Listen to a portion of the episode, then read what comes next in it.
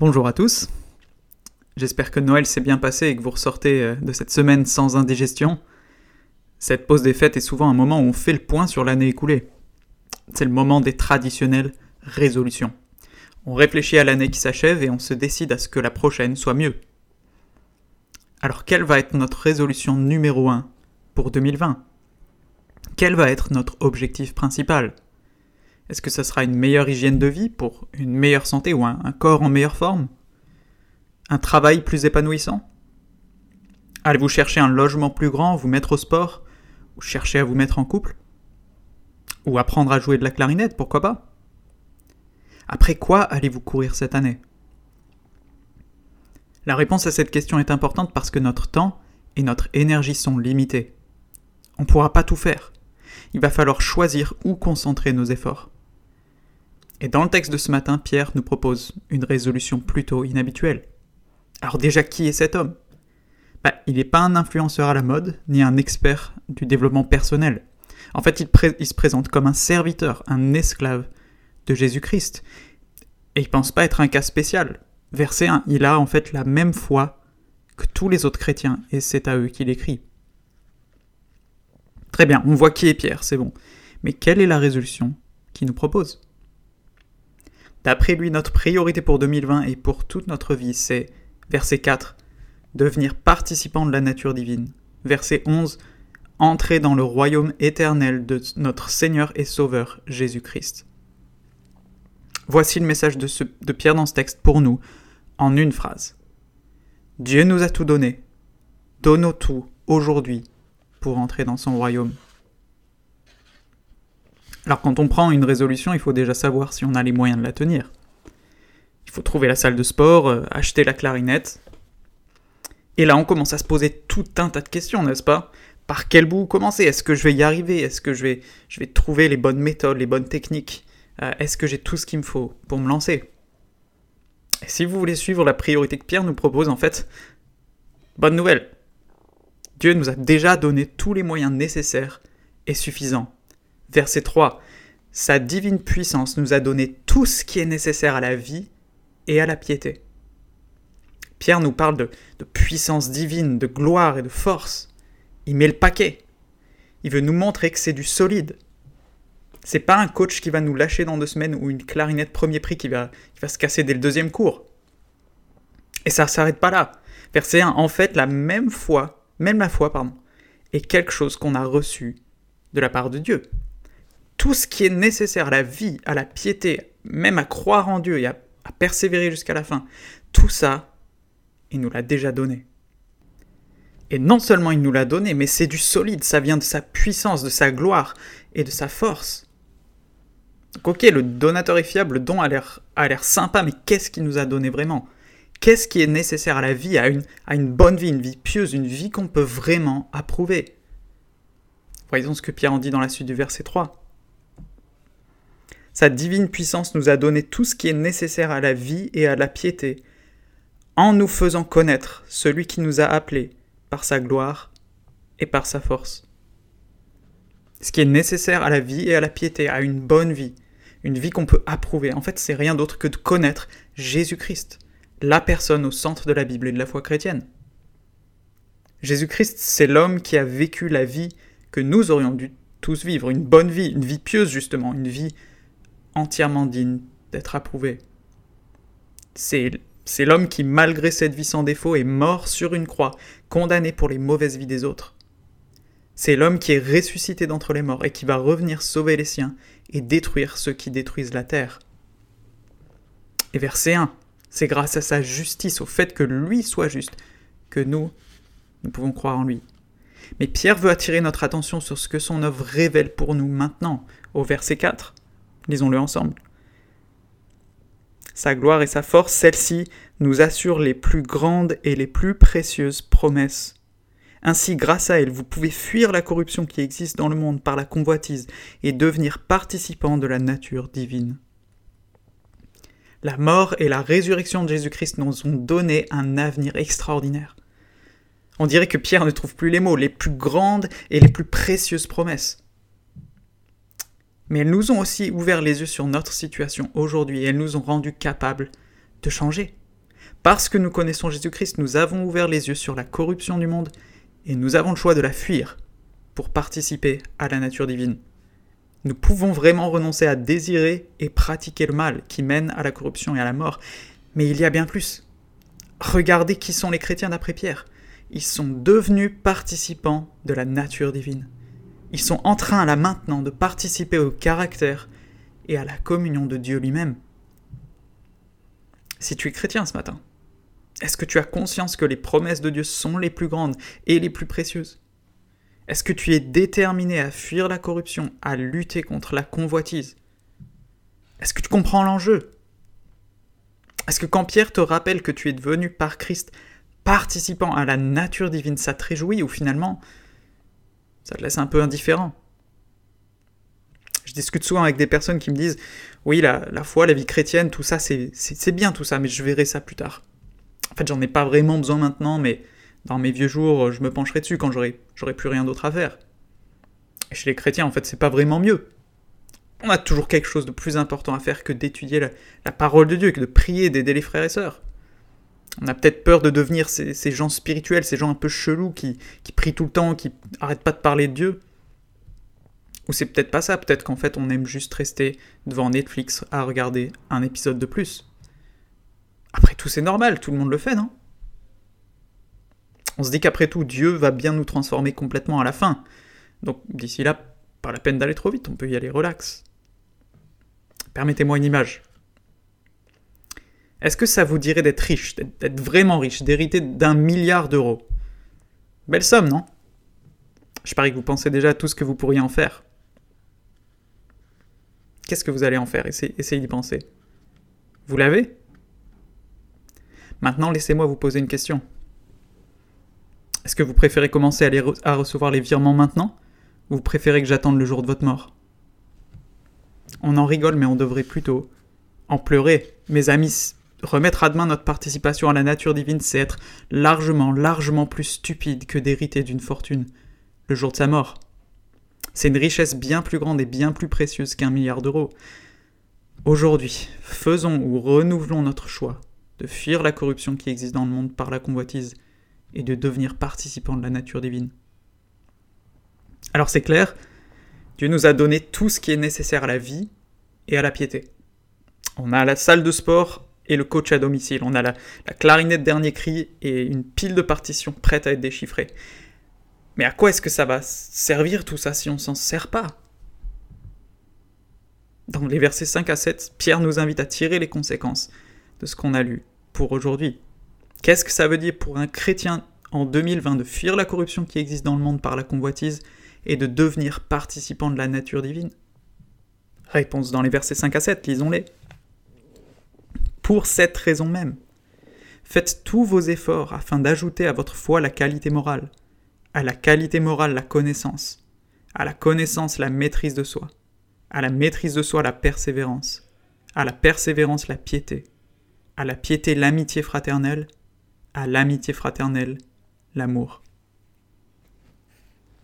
Ce que Pierre nous dit ici, c'est simple. Puisque Dieu nous a tout donné, nous aussi, donnons tout. Et qu'est-ce qu'on doit donner En fait, il s'agit tout simplement de tous nos efforts. Verset 5. Ça veut dire en faire notre priorité quotidienne. Ça veut dire que ça va nous coûter.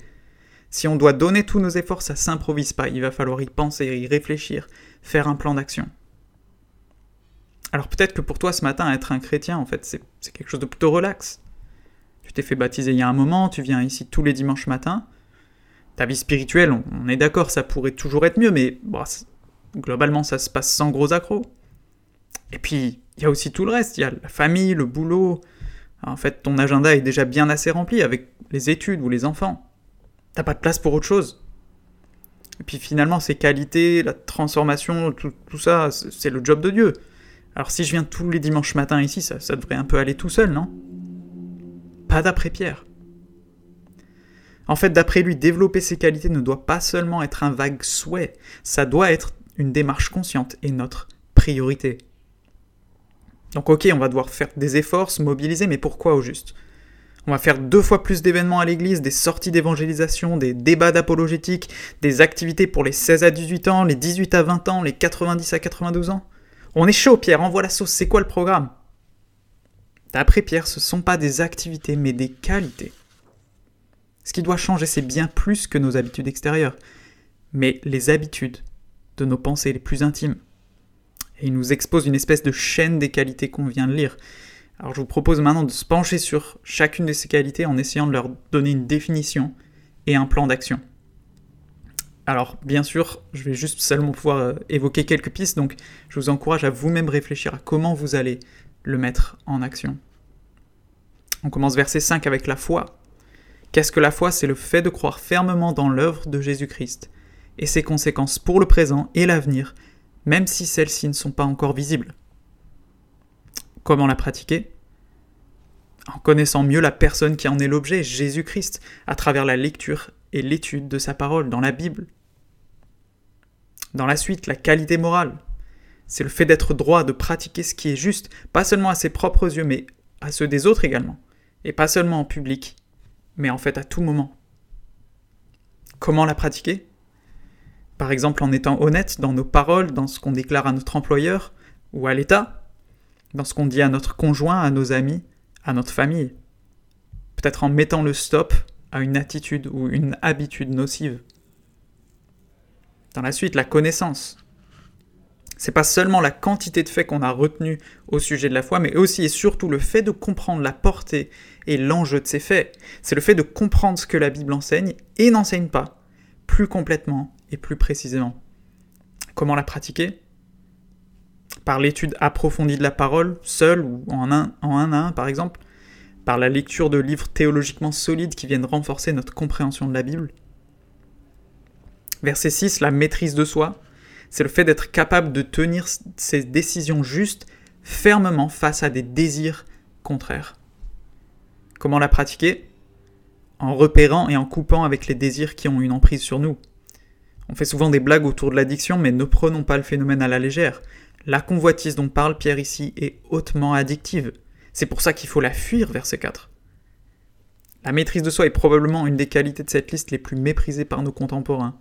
On baigne dans une atmosphère de tu le mérites bien, tu, tu sais, tu devrais te l'accorder. Ah, je sais que je devrais pas, mais bon. N'ayons pas peur, n'ayons pas peur, mes amis, d'être radicaux dans notre fuite de la corruption, particulièrement en ce qui concerne la maîtrise de soi, et notamment dans les domaines du sexe, de la nourriture et des distractions. Dans la suite, la persévérance. Qu'est-ce que c'est? C'est le fait de maintenir le juste cap dans le temps et face aux difficultés. Et comment la pratiquer? Bon, bah c'est pas facile, si vous trouvez, euh, dites-moi. Euh, mais je pense quand même qu'un des plus grands appuis de la persévérance, c'est sans doute la prière. Parce que la prière nous permet de nous remettre à Dieu en reconnaissant notre faiblesse, notre incapacité, et c'est souvent par là également que, lui renouvelle nos forces et notre conviction pour qu'on puisse persévérer. Ensuite, la piété. Qu'est-ce que c'est? C'est le fait d'aimer Dieu et de le manifester dans ses choix. Comment la pratiquer? En fait, j'ai envie de vous dire, si vous aimez vraiment quelqu'un, vous avez envie de passer du temps avec lui, de mieux le connaître, de l'entendre, de lui parler, de savoir comment il pense, comment il est. Alors pour aimer Dieu, pour mieux le connaître, ben, en fait, il faut qu'on prenne chaque jour le temps de l'écouter, le temps de lui parler. Euh, on peut l'écouter à travers sa parole et on peut s'adresser à lui par la prière. On peut pratiquer la piété en mettant les priorités de Dieu en premier dans l'usage de notre temps, de notre énergie, de notre argent, dans nos choix de logement, de couple, de travail. La liste est très longue. Verset 7, l'amitié fraternelle. C'est quoi? C'est le fait d'être bien disposé, d'avoir un attachement envers les frères et sœurs dans l'Église. Comment la pratiquer? En passant du temps avec eux, en passant du temps avec nos frères et sœurs, en cherchant leur intérêt et particulièrement leur plus grand intérêt, leur croissance spirituelle. Ça peut être aussi en les soutenant dans les déménagements, en leur apportant des repas dans les moments les plus tendus, par exemple après une naissance. C'est des choses qu'on pratique à l'église de rives et c'est super et il faut qu'on continue. On peut aussi pratiquer l'amitié fraternelle en privilégiant notre présence à PEPS pour écouter et soutenir vos frères et sœurs et savoir comment prier pour eux. Verset 8, l'amour, enfin. C'est l'application tout simplement de l'amitié fraternelle à tous et d'une façon encore plus radicale. À mon sens, Pierre les a placés dans cet ordre-là pour montrer que l'amitié fraternelle dans l'Église sert de tremplin en fait à l'amour envers tous. Comment le pratiquer?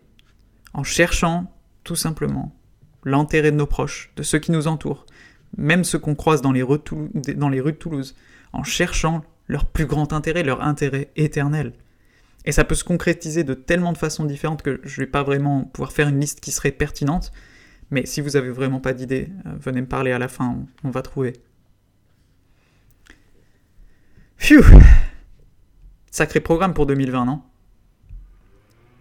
En lisant ce texte, j'ai pensé à la fois où un ami m'avait écrit un programme de sport. Comme vous pouvez peut-être le, savoir si, vous me connaissez, euh, c'est pas forcément mon truc là de faire des, tas d'exercices différents. Alors voilà, j'ai demandé à un ami de m'écrire des fiches et puis il, il, me les a données et puis il me donne des fiches puis je regarde 4-5 exercices différents sur la première fiche, deuxième fiche 4-5 exercices différents, troisième fiche 4-5 exercices différents et puis je les tourne et il y avait même des exercices derrière. Et je me dis sérieusement, il y a besoin vraiment de faire tout ça? Bah oui, en fait, il y a vraiment besoin de faire tout ça. Si on veut un corps en bonne santé, on a, une variété d'exercices et, c'est normal. Et c'est un peu la même chose qu'il y a dans ce texte. En fait, Pierre évoque ses qualités comme, comme un tout, comme un ensemble solidaire qui va constituer un caractère en bonne santé. Et dans les versets 8 et 9, il nous donne un peu les deux alternatives à la fin de l'année. Verset 8, quel est le résultat si on les pratique? Ben En fait, c'est qu'on ne restera pas inactif ni stérile pour la connaissance de notre Seigneur Jésus-Christ. Qu'est-ce que ça veut dire? Ben En fait, Jésus ne nous demande pas de faire autre chose que ce qu'il a lui-même pratiqué. En pratiquant et en développant ces qualités, nous apprenons à mieux connaître le caractère de Jésus-Christ lui-même. Si nous l'aimons, ça doit nous réjouir d'avoir ce moyen de mieux connaître notre Sauveur. Mais si ça ne suffit pas, Pierre nous montre l'autre alternative. Au verset 9, on voit l'inverse d'un corps en bonne santé. Celui qui ne possède pas ces qualités dans lesquelles elles ne grandissent pas, en fait, c'est un aveugle amnésique. Même ce qui était clairement les bases de la foi au verset 4, le fait de fuir la corruption du monde, même ça c'est devenu flou pour lui. Il a oublié qu'il a été purifié de ses péchés, il a complètement oublié tout ça. On peut facilement imaginer l'état de confusion de cette personne et, et les conséquences que ça va porter dans sa vie. Comment est-ce que les priorités de Dieu réordonnent nos priorités ce matin? Est-ce que connaître Jésus-Christ est mon objectif prioritaire? Si oui, où est-ce que j'en suis par rapport à ces qualités? Laquelle me manque? Comment est-ce que je vais pouvoir faire tous mes efforts à partir de cet après-midi, de demain, euh, de la semaine prochaine, de cette rentrée? Comment est-ce que je vais faire tous mes efforts pour pratiquer et cultiver ces qualités? Non seulement en 2020, mais par la suite. Et si je vois pas ces qualités en moi, si, si je trouve qu'en fait mon, caractère pas vraiment changé, je regarde en arrière et en fait il a plutôt stagné, est-ce que je suis prêt à entendre l'avertissement de Pierre ce matin? Est-ce que je suis prêt à me saisir de tout ce que Dieu m'a donné pour la vie et pour la piété? Donc on a vu qu'en nous faisant connaître Christ, Dieu nous a donné tout ce qui est nécessaire à la vie et à la piété. On a compris qu'il veut que que nous, on donne tout en, pratiquant ces qualités qui nous font mieux connaître le caractère de Christ. Et dans cette brève dernière partie, Dieu, euh, Pierre pardon, va nous parler de l'enjeu éternel. Pour reprendre l'image de la salle de sport, on n'est pas là pour faire de la gonflette spirituelle. Ces qualités ne sont pas là pour faire joli. C'est pas pour des jolis posts Instagram avec une Bible ouverte et, un hashtag euh, so. Non, il y a un enjeu éternel, un éternel, et il n'y a pas mille alternatives, mes amis. En fait, il n'y en a que deux d'après le verset 10. Affermir ou trébucher. D'après Pierre, quand nous pratiquons ces qualités, ça manifeste quelque chose sur le plan spirituel. La pratique de ces qualités équivaut à l'affermissement de l'appel et du choix même de Dieu. Ce, passage, je pense, peut être utile à au moins deux groupes ce matin. D'abord, il y a ceux qui doutent de leur salut. Tu fais tu fais vraiment des efforts pour croire que tu es sauvé, mais tu, pêches et tu tombes dans le découragement. Et ça, ça continue, ça continue de mois en mois, d'année en année, et tu finis par te dire au final que tu dois pas vraiment être sauvé. Tu dois pas vraiment avoir fait l'objet du choix de Dieu. Rappelle-toi des versets 4 et 5. C'est normal de galérer d'après Pierre. Il faut fuir cette corruption, il faut faire tous nos efforts, il faut, il faut s'appliquer verset 10. C'est difficile, ça prend du temps, ça vient pas en un seul jour. Il n'y a pas de mesure de, salut chez quelqu'un qui se dit chrétien. Mais dans ce texte, Pierre nous donne un indice. La pratique et la croissance de ces qualités est une confirmation qu'on a été appelé par Dieu en vue du salut, verset 11. Donc si ce matin tu doutes à cause de ton péché, prends courage. Ne mesure pas ton salut à l'absence de péché dans ta vie, mais écoute le conseil de Pierre. Pratique ces qualités, vois-les grandir dans le temps, et tu te réjouiras de ne pas rester stérile, verset 8. Et il y a même plus, verset 10. Si tu fais cela, tu ne trébucheras jamais. Ici, trébucher, ça ne veut pas dire pécher une fois de telle ou telle manière, comme on l'emploie parfois, mais ça veut dire abandonner, se détourner, arrêter de marcher à la suite de Jésus-Christ. Quelle garantie que si nous pratiquons ces qualités, nous ne nous détournerons jamais. Quand on pense que la majeure partie de l'Ancien Testament, de l'histoire du peuple de Dieu, de l'histoire d'Israël, nous parle d'un problème qui revient à chaque fois et qui finit même par mener le peuple à l'exil, à l'éloigner de son Dieu. C'est quoi le problème? C'est pas qu'ils n'ont pas assez entendu. C'est pas qu'on leur a pas donné les bonnes informations, mais qu'en fait, c'est qu'ils se détournent de Dieu. Ils oublient, ils passent à autre chose, ils trébuchent, ils deviennent aveugles et myopes. Ah. Et quelle merveilleuse promesse Pierre nous fait ici. Que si nous nous affermissons l'appel de Dieu aujourd'hui, ça, ça ne va jamais nous arriver. Mais il y a aussi un deuxième groupe ce matin. Ceux pour qui le salut, en fait, c'est une affaire réglée depuis longtemps.